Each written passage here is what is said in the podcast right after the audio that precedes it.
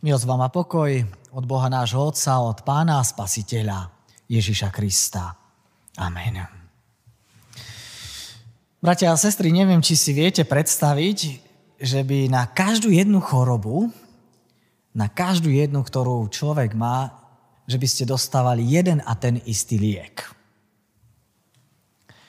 Asi to nie je reálne. Asi by to neúčinkovalo, keby ste na každý problém dostali ten istý liek. No aj my, kresťania, sme rôzni a keď chceme rásť v poznávaní a v milovaní Boha, tak nemôžeme všetci e, v tom istom čase kráčať svojím spôsobom tou istou cestou k Bohu. Viera to totiž nie je nejaká udalosť, ktorá sa udeje v jednom čase a zrazu ju máte, ale viera je cesta. Je to cesta, po ktorej kráčame. Je to proces. Je to vývoj. Teda veriaci človek je človek vždy na ceste. A nie na každého z nás účinkujú rovnaké všeobecné kresťanské rady. Nie každému pomôže v jeho probléme, keď možno poviete to, čo pomôže inému. Mnohých z vás možno po rokoch, neviem, nudí čítanie Biblie. Alebo nebaví vás modliť sa. Možno mnohí sa nedokážete sústrediť na zve slova Božieho, na kázeň. Alebo služby Božie vás už ubíjajú. Vadí vám liturgia, možno sa nedokážete sústrediť pri spievanej kolekte či pri spievanom evanieliu. Možno vás to preto ubíja, že chcete a nejako to nejde. Vaša láska k Bohu v podstate nevyhasla, ale upadla možno do nejakej rutiny, ktorá vás potom nie že povzbudzuje, ale vás viac ubíja. Ale Pán Boh nás všetkých, ako tu sme, stvoril úplne iných. Každý z nás je jedinečný. Každý z nás je originál a možno keď niekto povie, toto bolo úžasné, iný povie, no ale dnes mi to na službách Boží nič nedalo. Každý z nás, ako som spomenul, je úplne iný. Prečo by sme potom mali všetci milovať Boha rovnakým spôsobom? Boh sa zjavuje rôznym spôsobom a aj my na jeho zjavenie reagujeme rôznym spôsobom. Podľa tých svojich dispozícií, podľa našich sklonov. A ja vám dnes, a v podstate aj v tých nasledujúcich nedeliach po zjavení, ak Pán Boh dá, chcem predstaviť niekoľko duchovných temperamentov. To je asi ten najlepší názov. E, tak ako my ľudia máme svoj temperament, tak môžeme si vymyslieť taký pojem duchovný temperament. Možno, že prídete na to, že patríte do niektorej z týchto skupín, o ktorých budeme rozprávať a možno, že zistíte, že, že máte sklon k viacerým skupinám a že váš duchovný život prechádza možno aj určitými fázami, že keď ste boli mladší, ste možno inač vnímali Boha, mali iný pohľad, ako máte teraz. Že skutočne vaša viera je na ceste, že sa vyvíja, že sa mení. Mohli by sme tak v úvodzovkách povedať, že u ideálneho kresťana sa možno dokážu prejaviť všetky tieto duchovné temperamenty. A preto aj ja, keď budem o nich rozprávať, tak v každej téme Ježiš Kristus bude vzor a príklad, pretože Pán Ježiš je skutočne ten, ktorý dokáže každú tú skupinu obsiahnuť. A ak naopak možno duchovne živoríte, možno je vám teraz ťažko, možno, že vám služby Bože nič nedávajú, možno vám nič nedáva čítanie Biblie, modlitba, tak je to možno preto, že potrebujete inú duchovnú stravu.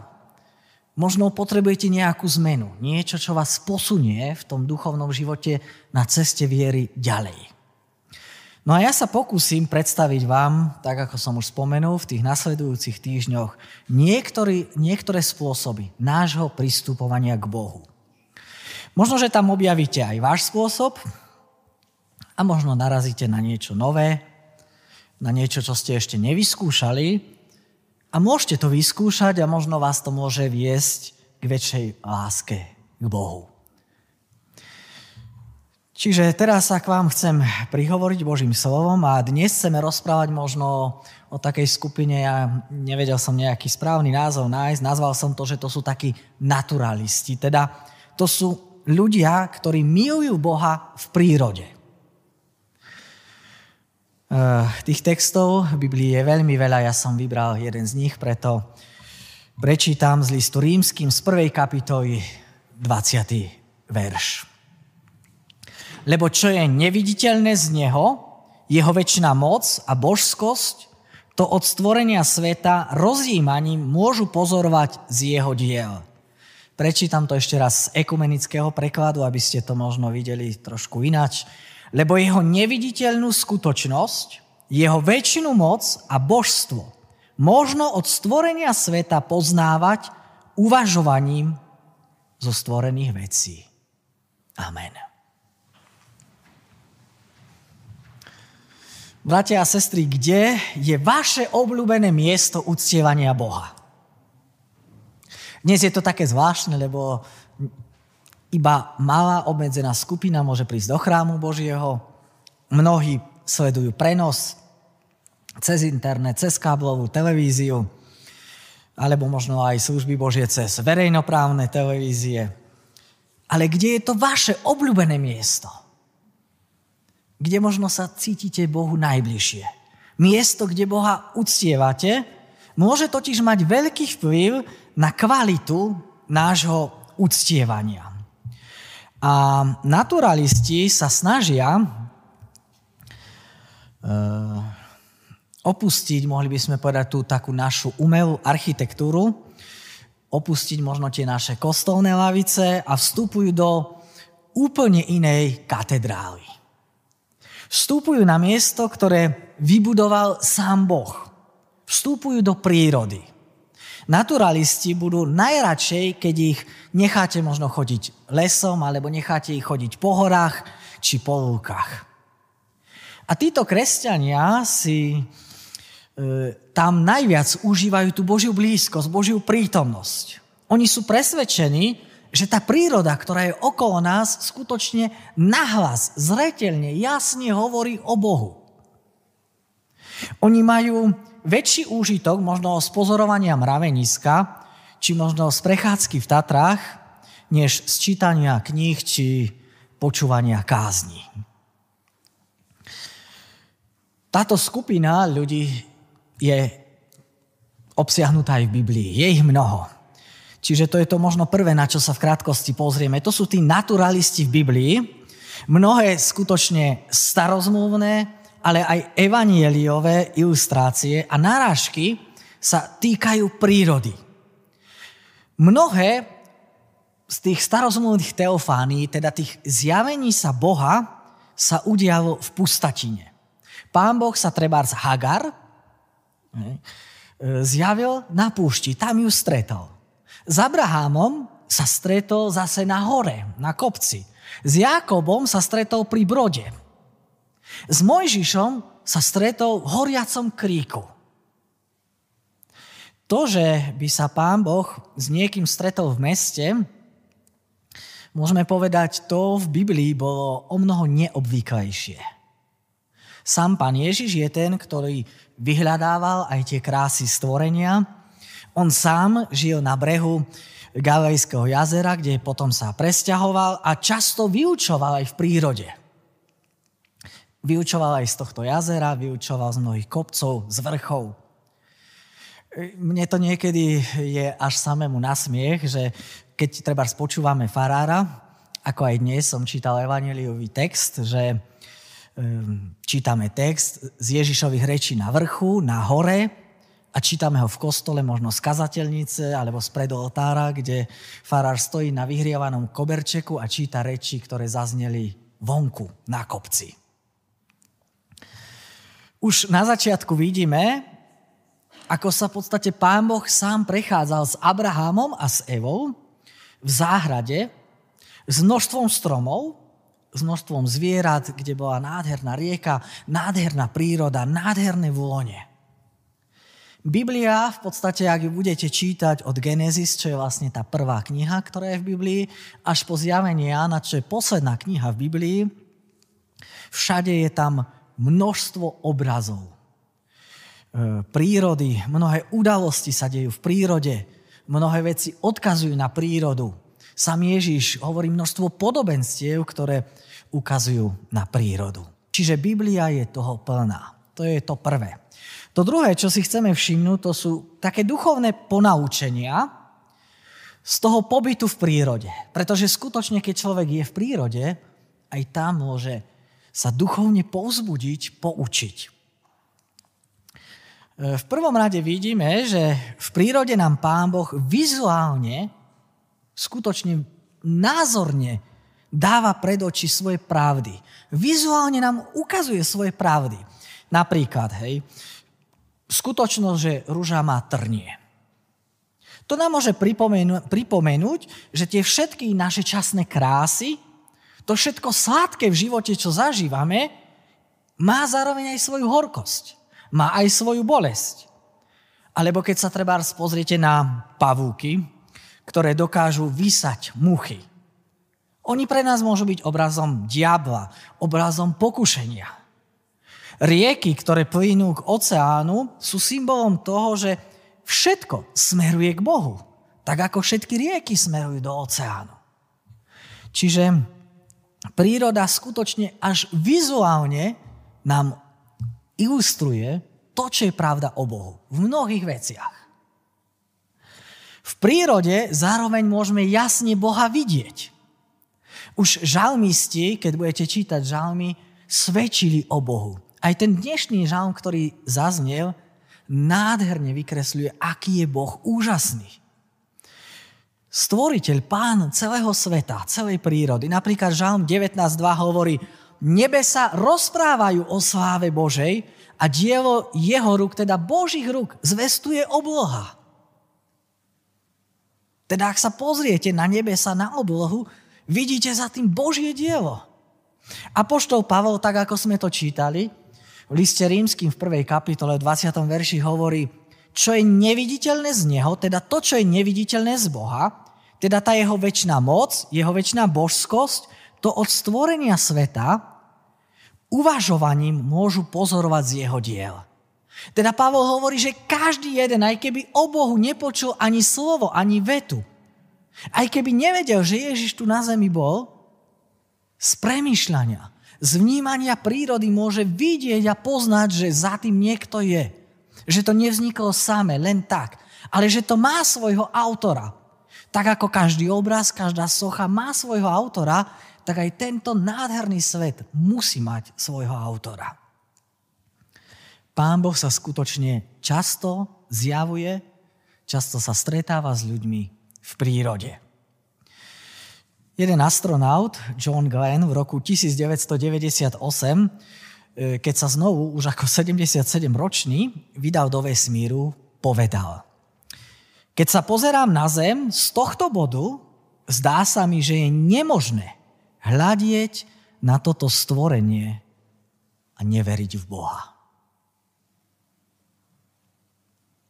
A slávny kazateľ Charles Haddon E, Spurgeon to vyjadril e, takto, veľmi krásne. Všetko, čo pochádza z ruky, tak dokonalého umelca, ako je Boh sám, v sebe pochopiteľne nesie niečo z neho samého.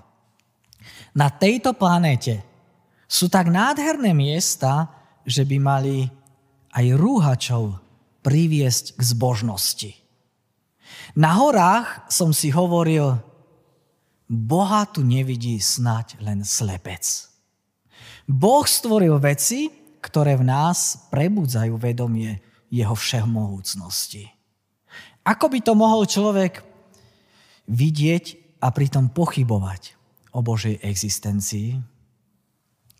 Skutočne nádherný citát.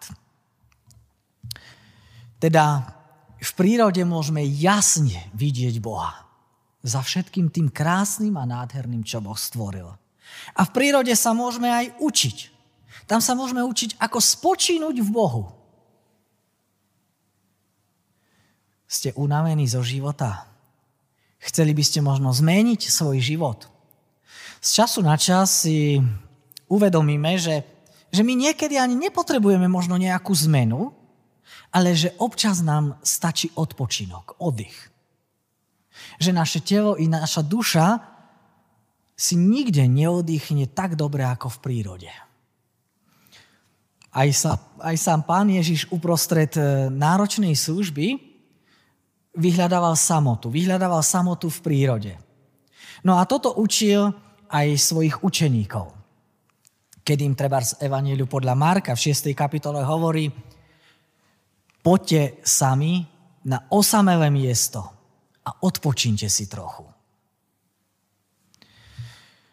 Čiže v prírode môžeme nabrať množstvo duchovných ponaučení. A to tretie, čo si chceme všimnúť, je to, že ako môžeme Boha milovať v prírode. Keď chceme e, zažiť stretnutie s Bohom, tak viete, ono, my si na to potrebujeme vyhradiť čas, potrebujeme si na to vyhradiť priestor, potrebujeme sa stíšiť, mnohokrát potrebujeme aj odísť do samoty, no a k tomu v prvom rade potrebujeme veriť. Čo robiť, aby to naše kresťanstvo vo vzťahu k prírode nebolo sentimentálne? Viete, ja totiž aj tu v Hybiach som zažil ľudí, ktorí prišli a hovorili, no viete, ja som náš detko, ktorého idú pochovať, on nikdy nechodil do kostola, ale on chodil do prírody, on sa tam modlil. To je veľké riziko, že, že to môže skončiť veľmi sentimentálne, že Boh je iba v prírode. A tak čo robiť, aby to neskončilo sentimentálne? Čo robiť, aby naše kresťanstvo vo vzťahu k prírode nebolo modlárske? Aby sme Boha nevymenili za prírodu.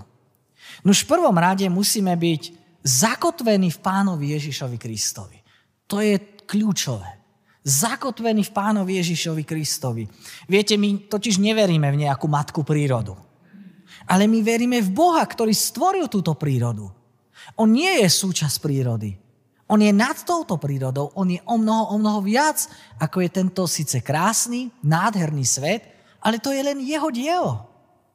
On je o mnoho krajší, o mnoho vzácnejší, o mnoho nádhernejší.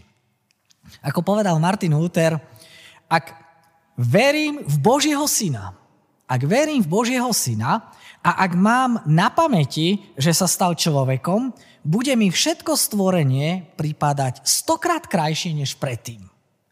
Potom si budem náležite vážiť slnko, mesiac, hviezdy, stromy, jablone, hrušky, budem totiž vedieť, že nad tým všetkým je pán, ktorý je stredom všetkého.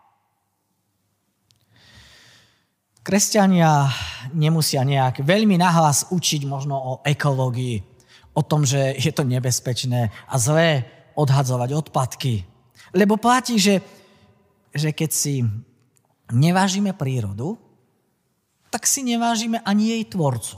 To je zákonité. Kresťan toto vie. Že keď si vážim toho, ktorý stvoril túto prírodu, tak si musím vážiť aj samotnú prírodu. No a na inom mieste Luther nazýva stvorenie Božou maskou. To je presne to, čo sme hovorili a čítali v dnešnom texte, keď Pavol hovorí jednoducho, keď hľadíte na túto prírodu, na tento svet, tak za tým musíte vidieť Boha. A Luther nazýva to stvorenie Božou maskou. Lebo viete, maska ona čiastočne skrýva, keď si nasadíte masku, ona vás čiastočne skrie. Ale súčasne tá maska vám hovorí, že za ňou niečo je. Tá maska hovorí, že za ňou niekto musí byť. A Luther hovorí, že toto je príroda, to je ako Božia maska. My nevidíme úplne Boha, ako vyzerá cez prírodu, ale vieme, že za tou maskou niekto je. Čiže my v prvom rade musíme veriť. A potom musíme aj sa naučiť vnímať. Aby sme dokázali Boha milovať v prírode, musíme sa naučiť vnímať, že Boh je za tým. Najprv sa možno zamyslieť na to veľkosťou stvorenia. Treba nad horami, nad oblohou, oblohou nad oceánmi, nad, nad celým úžasným vesmírom. To všetko v podstate zreteľne veľmi jasne hovorí o nesmiernej moci, o nesmiernej múdrosti, o úžasnej dobrote trojediného Boha. Potom si môžeme všimnúť aj rozmanitosť stvorenia. Veď viete, ono v jednom lese trebárs je viac rastlín a živočíchov, než by sme dokázali preskúmať za celý svoj život. Z toho poznáme, že Pán Boh je skutočne úžasný, že tie jeho schopnosti sú úžasné, že on dokáže stvoriť, tak ako stvoril a riadi tento svet, on dokáže množstvo vecí naraz. On preto nemá problém, keď sa viacerí ľudia naraz modlia v jednom čase. Ale príroda hovorí aj o Božej hojnosti. Veď sa skúste postaviť na pláž a zrátať zrnka piesku. Či snehové vločky, ktoré padnú. Alebo hviezdy na oblohe. Príroda je sveté miesto, ktoré nás pozýva k modlitbe, k uctievaniu Boha. No ale v závere chcem povedať ešte štvrtú vec. To sú pokušenia, s ktorými sa naturalisti musia vyrovnať. Pretože ak sa s nimi nevyrovnajú, tak to môže dopadnúť veľmi zle, ak Boha budeme hľadať len v prírode. Každý jeden ten duchovný temperament, o ktorom chcem rozprávať, musí čeliť určitým nebezpečenstvám, a naturalisti nie sú výnimkou. A tým prvým nebezpečenstvom pre naturalistov je individualizmus.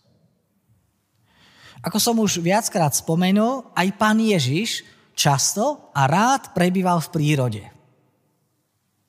On častokrát, keď bol unavený, odchádzal do tej samoty, odchádzal do prírody, aby sa modlil. Bolo to ale iba príprava k tomu, aby sa znovu vrátil späť medzi ľudí. A to je dôležité si uvedomiť.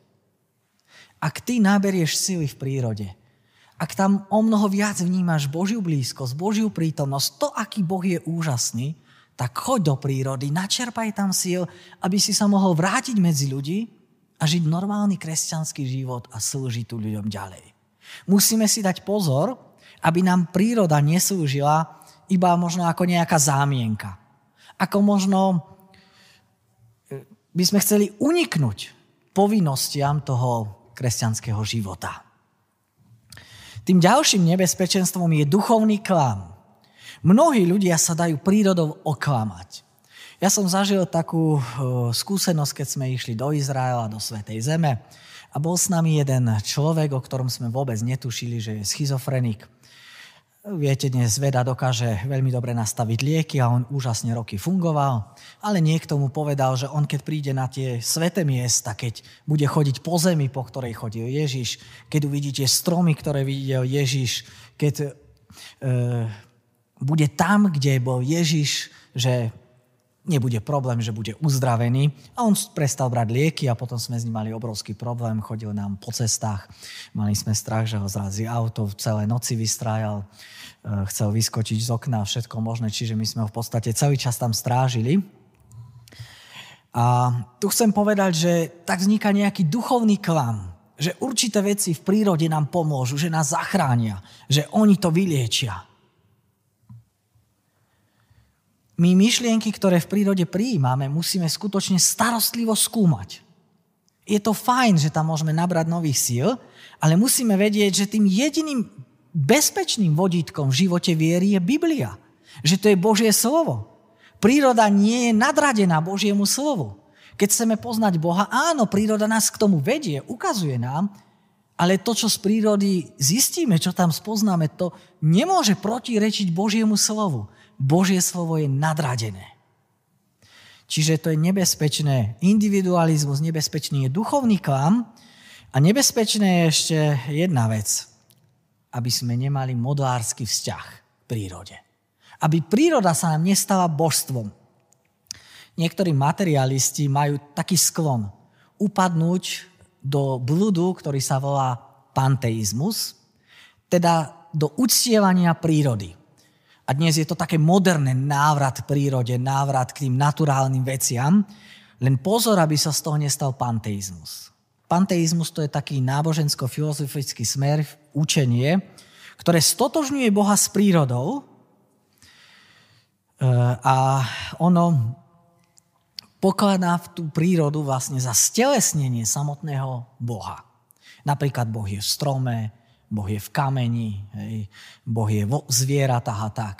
Možno poznáte aj mnohých spevákov, aj slovenských, aj českých, ktorí o tom spievajú, že v stromoch nachádzam svoju silu a tam je energia a tak ďalej. Panteizmus je obrovské klamstvo. Nie je pravdou, že Pán Boh je v celej prírode. Alebo že príroda je Boh. Pravda však je, že kedykoľvek ma tá príroda obklopuje, to stvorenie, tak vždy si môžem uvedomiť, že Boh existuje. To je pravda. Ale nie, že Boh je strom. Panteizmus zažíva, ako som už spomenul, tú svoju renesanciu, ten svoj návrat vďaka New Age a je v poriadku, že kresťania sú v tejto veci v strehu, že sú v tomto opatrní. Rozdiel medzi panteizmom a pravým kresťanstvom si možno môžeme ukázať na takom príklade. Na príklade mamy, ktorej treba dcera odcestuje do zahraničia na štúdium a mama proste v slabej chvíľky, chvíli vojde do detskej izby, do izby svojej cery. Tam cíti jej vôňu, vidí jej veci, možno vidí jej oblečenie, vidí jej plagáty, ktoré má. E, a skutočne práve tam v tej izbe, v tej detskej izbe, môže tú blízkosť, tú prítomnosť svojej cery, ktorá tam reálne nie je, zažívať najviac.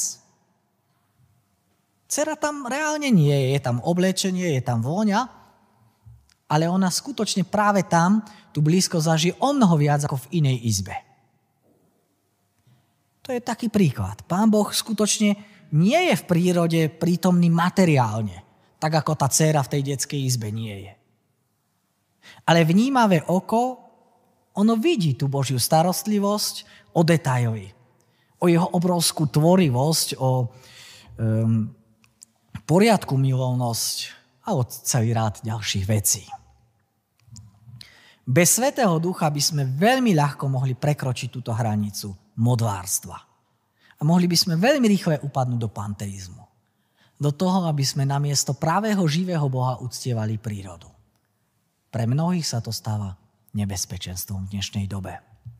No, na záver musím povedať, že e, moje povolanie a možno ani moja lenivosť mi nedovolujú, aby som v prírode trávil toľko času, koľko by som chcel, ale viem, že je skutočne pre mňa veľmi málo miest, kde prežívam skutočne takto Božiu blízkosť, ako ju zažívam v prírode. Rád sa v prírode modlím, rád si možno aj vložím slúchadla do uši a počúvam rôzne podcasty, rôzne kázne či prednášky a obdivujem to všetko, čo je okolo mňa. Možno, že aj ty patríš k tým, ktorí prežívajú Božiu blízkosť v prírode. Je to dobré, len pozor na tie nebezpečenstvá, ktoré som už spomínal je úžasné, ak tam môžeme za tým všetkým, čo vidíme, vidieť Boha. Právého Boha, ktorý tento svet stvoril, ktorý sa o neho stará. A ak možno ty nepatríš medzi tých, tak možno to môžete vyskúšať. Možno je dobre, keď výjdeme vonku, keď výjdeme do prírody, keď si začneme všímať viac tento svet, to úžasné dielo, ktoré Boh stvoril, a začneme za tým vidieť Boha, ktorý ho úžasne riadi, ktorý sa o neho úžasne stará. To je ten prvý možno duchovný temperament, ktorý má svoje silné stránky, ale ktorý má aj svoje slabé stránky a svoje úskalia. Keď Pán Boh aj nás vedie k tomu, aby sme možno my ho viac milovali, viac poznávali a viac videli aj za týmto stvoreným svetom. Amen.